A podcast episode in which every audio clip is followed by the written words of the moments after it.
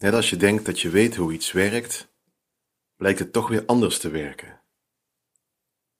Als je denkt dat je weet hoe de beurs werkt, je doet grote beleggingen, kom je erachter dat het toch anders werkte dan je dacht. Net als je denkt dat je je software, je fotobewerkingssoftware onder de knie hebt, komt er een update en werkt het toch weer anders dan je dacht. Net als je denkt dat je weet hoe relaties werken. Nou ja, jullie begrijpen wel wat ik zeggen wil. Zo is het bij statistiek ook. Zo is het bij statistiek zelfs irritant vaak. Net als je denkt dat je weet hoe de t-toets werkt of wat de t-toets is, blijken er meer t-toetsen te zijn. En blijken ze ook nog eens aannames te hebben, waardoor je eerst moet checken of je de t-toets wel kan gebruiken. Daar wil ik het vandaag over hebben. In de vorige aflevering hebben we gezien wat de t-toets is en hoe het verschil tussen de gemiddelde en de stabiliteit van dat verschil samen gecombineerd worden om de t-waarde te berekenen. Ik had het toen steeds over de t-toets. De t-toets om het verschil tussen twee groepen te bepalen. Er zijn echter meer t-toetsen. Er zijn er drie en ze hebben aannames. En daar gaan we het vandaag over hebben. Welkom bij Audiostatistiek, de podcast over statistiek zonder plaatjes.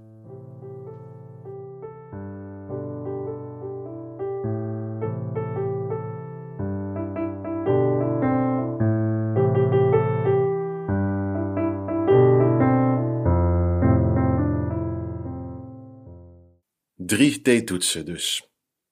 De meest bekende en waarschijnlijk ook meest gebruikte is die waar we het vorige keer over gehad hebben. Dat is de onafhankelijke t-toets. In het Engels de Independent T-test. Deze gebruik je als je twee groepen met elkaar vergelijkt. Bijvoorbeeld patiënten versus controles. Mannen vergelijken met vrouwen. De twee andere t-toetsen zijn de gepaarde t-toets, in het Engels de dependent t-test, en de one-sample t-test. T-toets als je maar één steekproef hebt. De gepaarde t-toets. Laten we daarmee beginnen. De gepaarde t-toets lijkt op de onafhankelijke t-toets in de zin dat je twee datakolommen hebt. Bij de onafhankelijke t-toets heb je twee groepen, patiënten versus controles. Maar bij de gepaarde t-toets heb je zogenaamde gepaarde data. En die heb je als je dezelfde statistische entiteit twee keer gemeten hebt. Een statistische entiteit kan van alles zijn. Jij bent er één en ik ben er ook één. Dus als ik mezelf twee keer gemeten heb, dan heb ik dezelfde statistische entiteit twee keer gemeten. Dan heb ik gepaarde data. Het verschil tussen de onafhankelijke t-toets en de gepaarde t-toets is dat de gepaarde t-toets gebruikt wordt bij gepaarde data. Onafhankelijke t-toets wordt gebruikt als je twee groepen hebt gemeten die onafhankelijk van elkaar zijn. Het makkelijkste illustreren is dit met mensen. Stel, ik wil weten of mensen meer drinken op woensdagen dan op zaterdagen.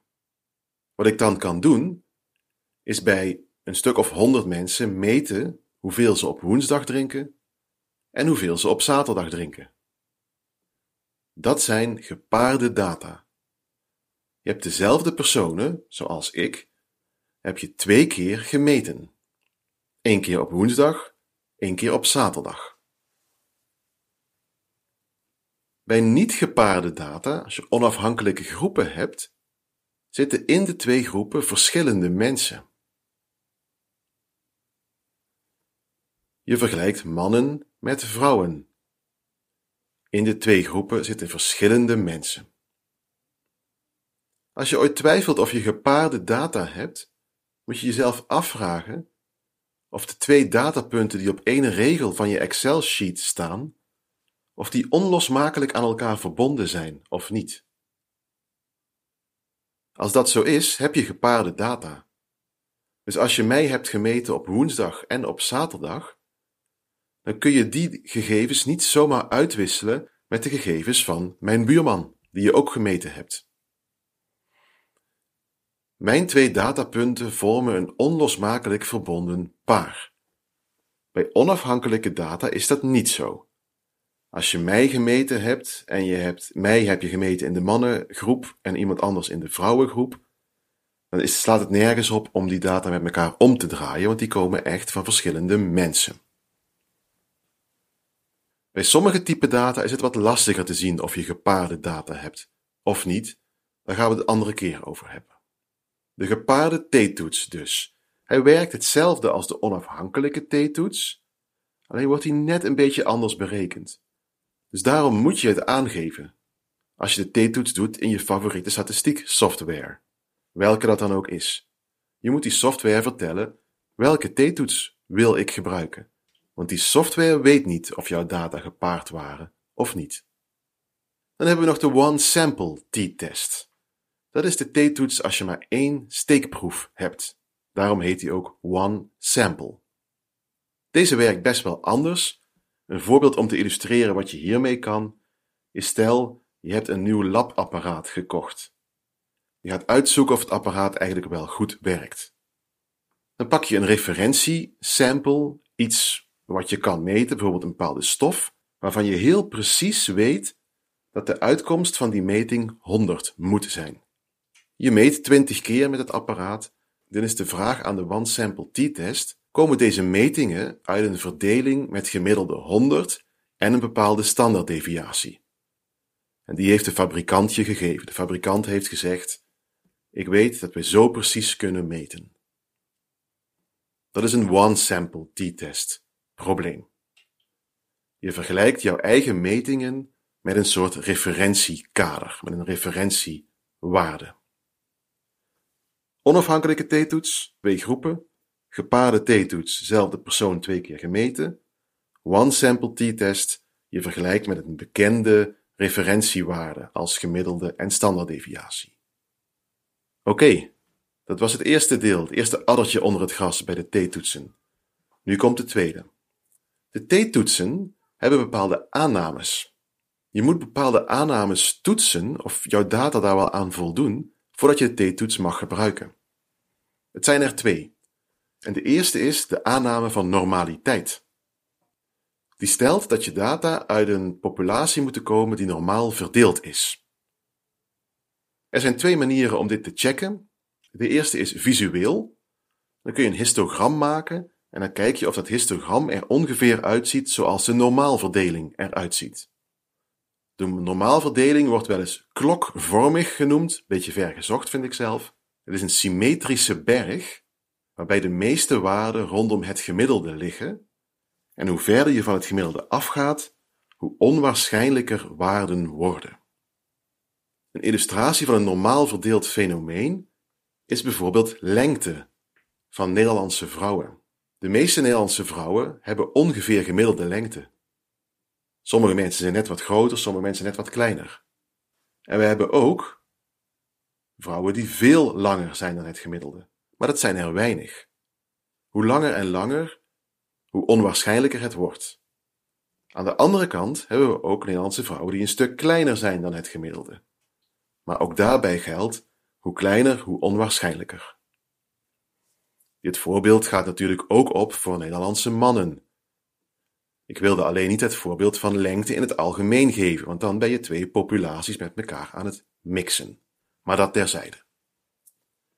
Visueel checken van de normaliteitsaanname kan met een histogram, en als de data er dan ongeveer normaal verdeeld uitzien, dan mag je de t-toets gebruiken. Een andere manier om dit te doen is een zogenaamd QQ-plot. Bij een QQ-plot moet er een rechte lijn lopen over de diagonaal van linksonder naar rechtsboven. Dit zijn visuele checks, ze zijn daarmee ook een beetje subjectief. Je hebt ook toetsen die voor normaliteit toetsen. Een veelgebruikt is de Shapiro-Wilk-test, maar de mooiste is de Kolmogorov-Smirnov-test. De Kolmogorov-Smirnov-test. Alleen voor de naam al zouden we die vaak willen gebruiken. Die toetsen werken als volgt. Als ze statistisch significant zijn, dan is de normaliteitsaanname verworpen. Dus dan zijn je data niet normaal verdeeld. Helaas werken deze toetsen niet fantastisch en daarom dat veel onderzoekers op zijn minst ook altijd een visuele check inbouwen en soms alleen maar een visuele check. Het goede nieuws over de normaliteitsaanname bij de t-toets is dat die niet super streng is. T-toets kan redelijk goed tegen milde schendingen van normaliteit. En wat hier mild of heel erg is, dat is best wel een beetje subjectief. Als je een verdeling ziet die er echt heel anders uitziet, bijvoorbeeld een verdeling waarbij iedereen rond de nul scoort en dan een paar mensen met een hele lange staart richting de 100, dat is een volledig asymmetrische verdeling. Dan heb je een fenomeen wat skew heet. Dan moet je de t-toets niet gebruiken.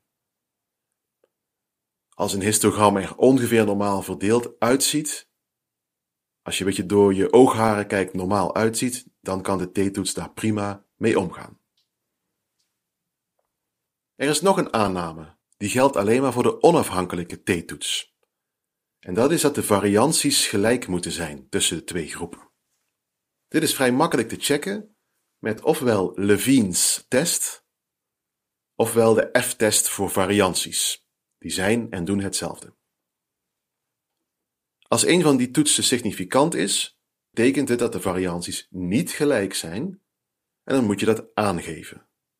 In Excel bijvoorbeeld moet je aangeven of je equal variances assumed kiest, waarbij je dus ervan uitgaat dat de varianties gelijk zijn, of niet. Dit wordt homoskedastic of heteroskedastic in het Engels genoemd. Homoskedastic of heteroskedastic.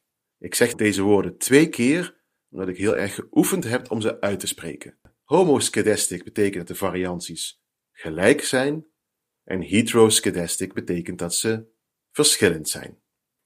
Als je aangeeft dat de varianties niet gelijk zijn, dan wordt er intern een soort correctie op de t-toets gedaan. Dan kun je de t-toets gewoon gebruiken, maar wordt er net even iets anders gedaan met de vrijheidsgraden. Een extreme schending van normaliteit is minder makkelijk op te lossen. Hier verschillen de meningen een beetje. Grof gezegd zijn er twee wegen te begaan. De eerste is dat je de data log transformt, dat je een log-transformatie op de data doet, en daardoor gaan ze er normaal verdeelder uit te zien. In sommige vakgebieden, zoals psychologie, is het vrij gebruikelijk. In andere vakgebieden vinden mensen dit het allerraarste wat je kunt doen. Daar zit weinig objectieve kennis achter, dat zijn gewoon gewoontes. Een andere, vind ik persoonlijk betere oplossing voor normaliteitsschendingen, is om een toets te gebruiken die die aanname niet heeft, die niet de aanname van normaliteit heeft. Dit worden niet-parametrische toetsen genoemd. De niet-parametrische toetsen, de alternatieven voor de t-toets, zijn de Mann-Whitney-test, soms Mann-Whitney-U-test genoemd. En U is hier U, de U-test. Die is voor onafhankelijke data of de Wilcoxon Rank test. Die kun je gebruiken voor gepaarde data. Deze toetsen die doen ook iets met ranking, net zoals de mediaan. En die hebben daarmee niet de aanname in zich dat de data uit een normale verdeling moeten komen. We hebben gezien dat er drie verschillende t-toetsen zijn. Er is een t-toets voor onafhankelijke data, als je bijvoorbeeld twee groepen mensen hebt. Er is een t-toets voor gepaarde data, als je dezelfde personen twee keer gemeten hebt. En er is een zogenaamde one-sample t-test, als je data wil vergelijken met de referentiewaarden. We hebben ook gezien dat er verschillende aannames zijn van de t-toets. De eerste is die van normaliteit. Dat checken we visueel met een histogram of QQ-plot. Of we checken het met een toets, en dat kan dan de Shapiro-Wilk of Kolmogorov-Smirnov toets zijn. Ik zei ook dat de t-toets redelijk goed tegen milde schendingen van normaliteit kan. Voor de onafhankelijke t-toets, wanneer je twee groepen met elkaar vergelijkt, heb je nog een extra aanname, namelijk dat de varianties tussen de groepen gelijk moeten zijn. Dit kun je toetsen met Levine's test of de F-test voor varianties. En wat je dan moet kiezen in je softwareprogramma is ofwel equal variances assumed of niet. Als de normaliteitsaanname geschonden is, moet je iets anders doen. Dan kun je de t-toets niet gebruiken.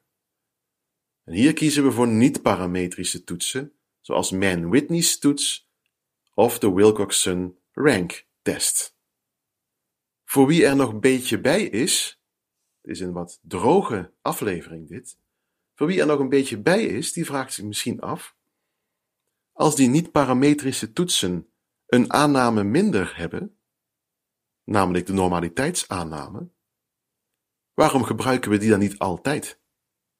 Dan hoef je dus niet te checken voor normaliteit, en dat is best wel handig. Minder werk. Minder werk is meestal goed. Waarom gebruiken we niet altijd de Man-Whitney-toets in plaats van de onafhankelijke t-toets? Het ligt een beetje aan in welk vakgebied je studeert of werkt.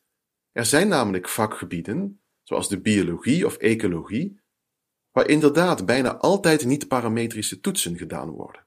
Voor een deel komt dat door het type data dat daar verzameld wordt, wat vaak niet normaal verdeeld is, en voor een deel is dat ook gewoon cultuur of gewoonte. In de sociale wetenschappen wordt bijvoorbeeld heel vaak wel parametrische toetsen gebruikt, zoals de t-toets.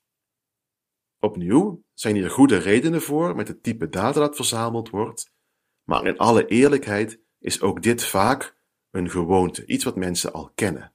En wat we kennen, dat vinden we makkelijk te gebruiken en nog belangrijker, daarmee kunnen we anderen ook makkelijker overtuigen. De boodschap van dit laatste stukje is: neem statistische overwegingen ter harte wanneer je je toets kiest, maar kijk ook goed wat er in jouw vakgebied gedaan wordt. Kijk wat er in artikelen gedaan wordt. Daarbij blijven maakt je leven waarschijnlijk makkelijker. En dat is toch een hoopvolle boodschap. Ik zie jullie graag bij de volgende aflevering van Audiostatistiek.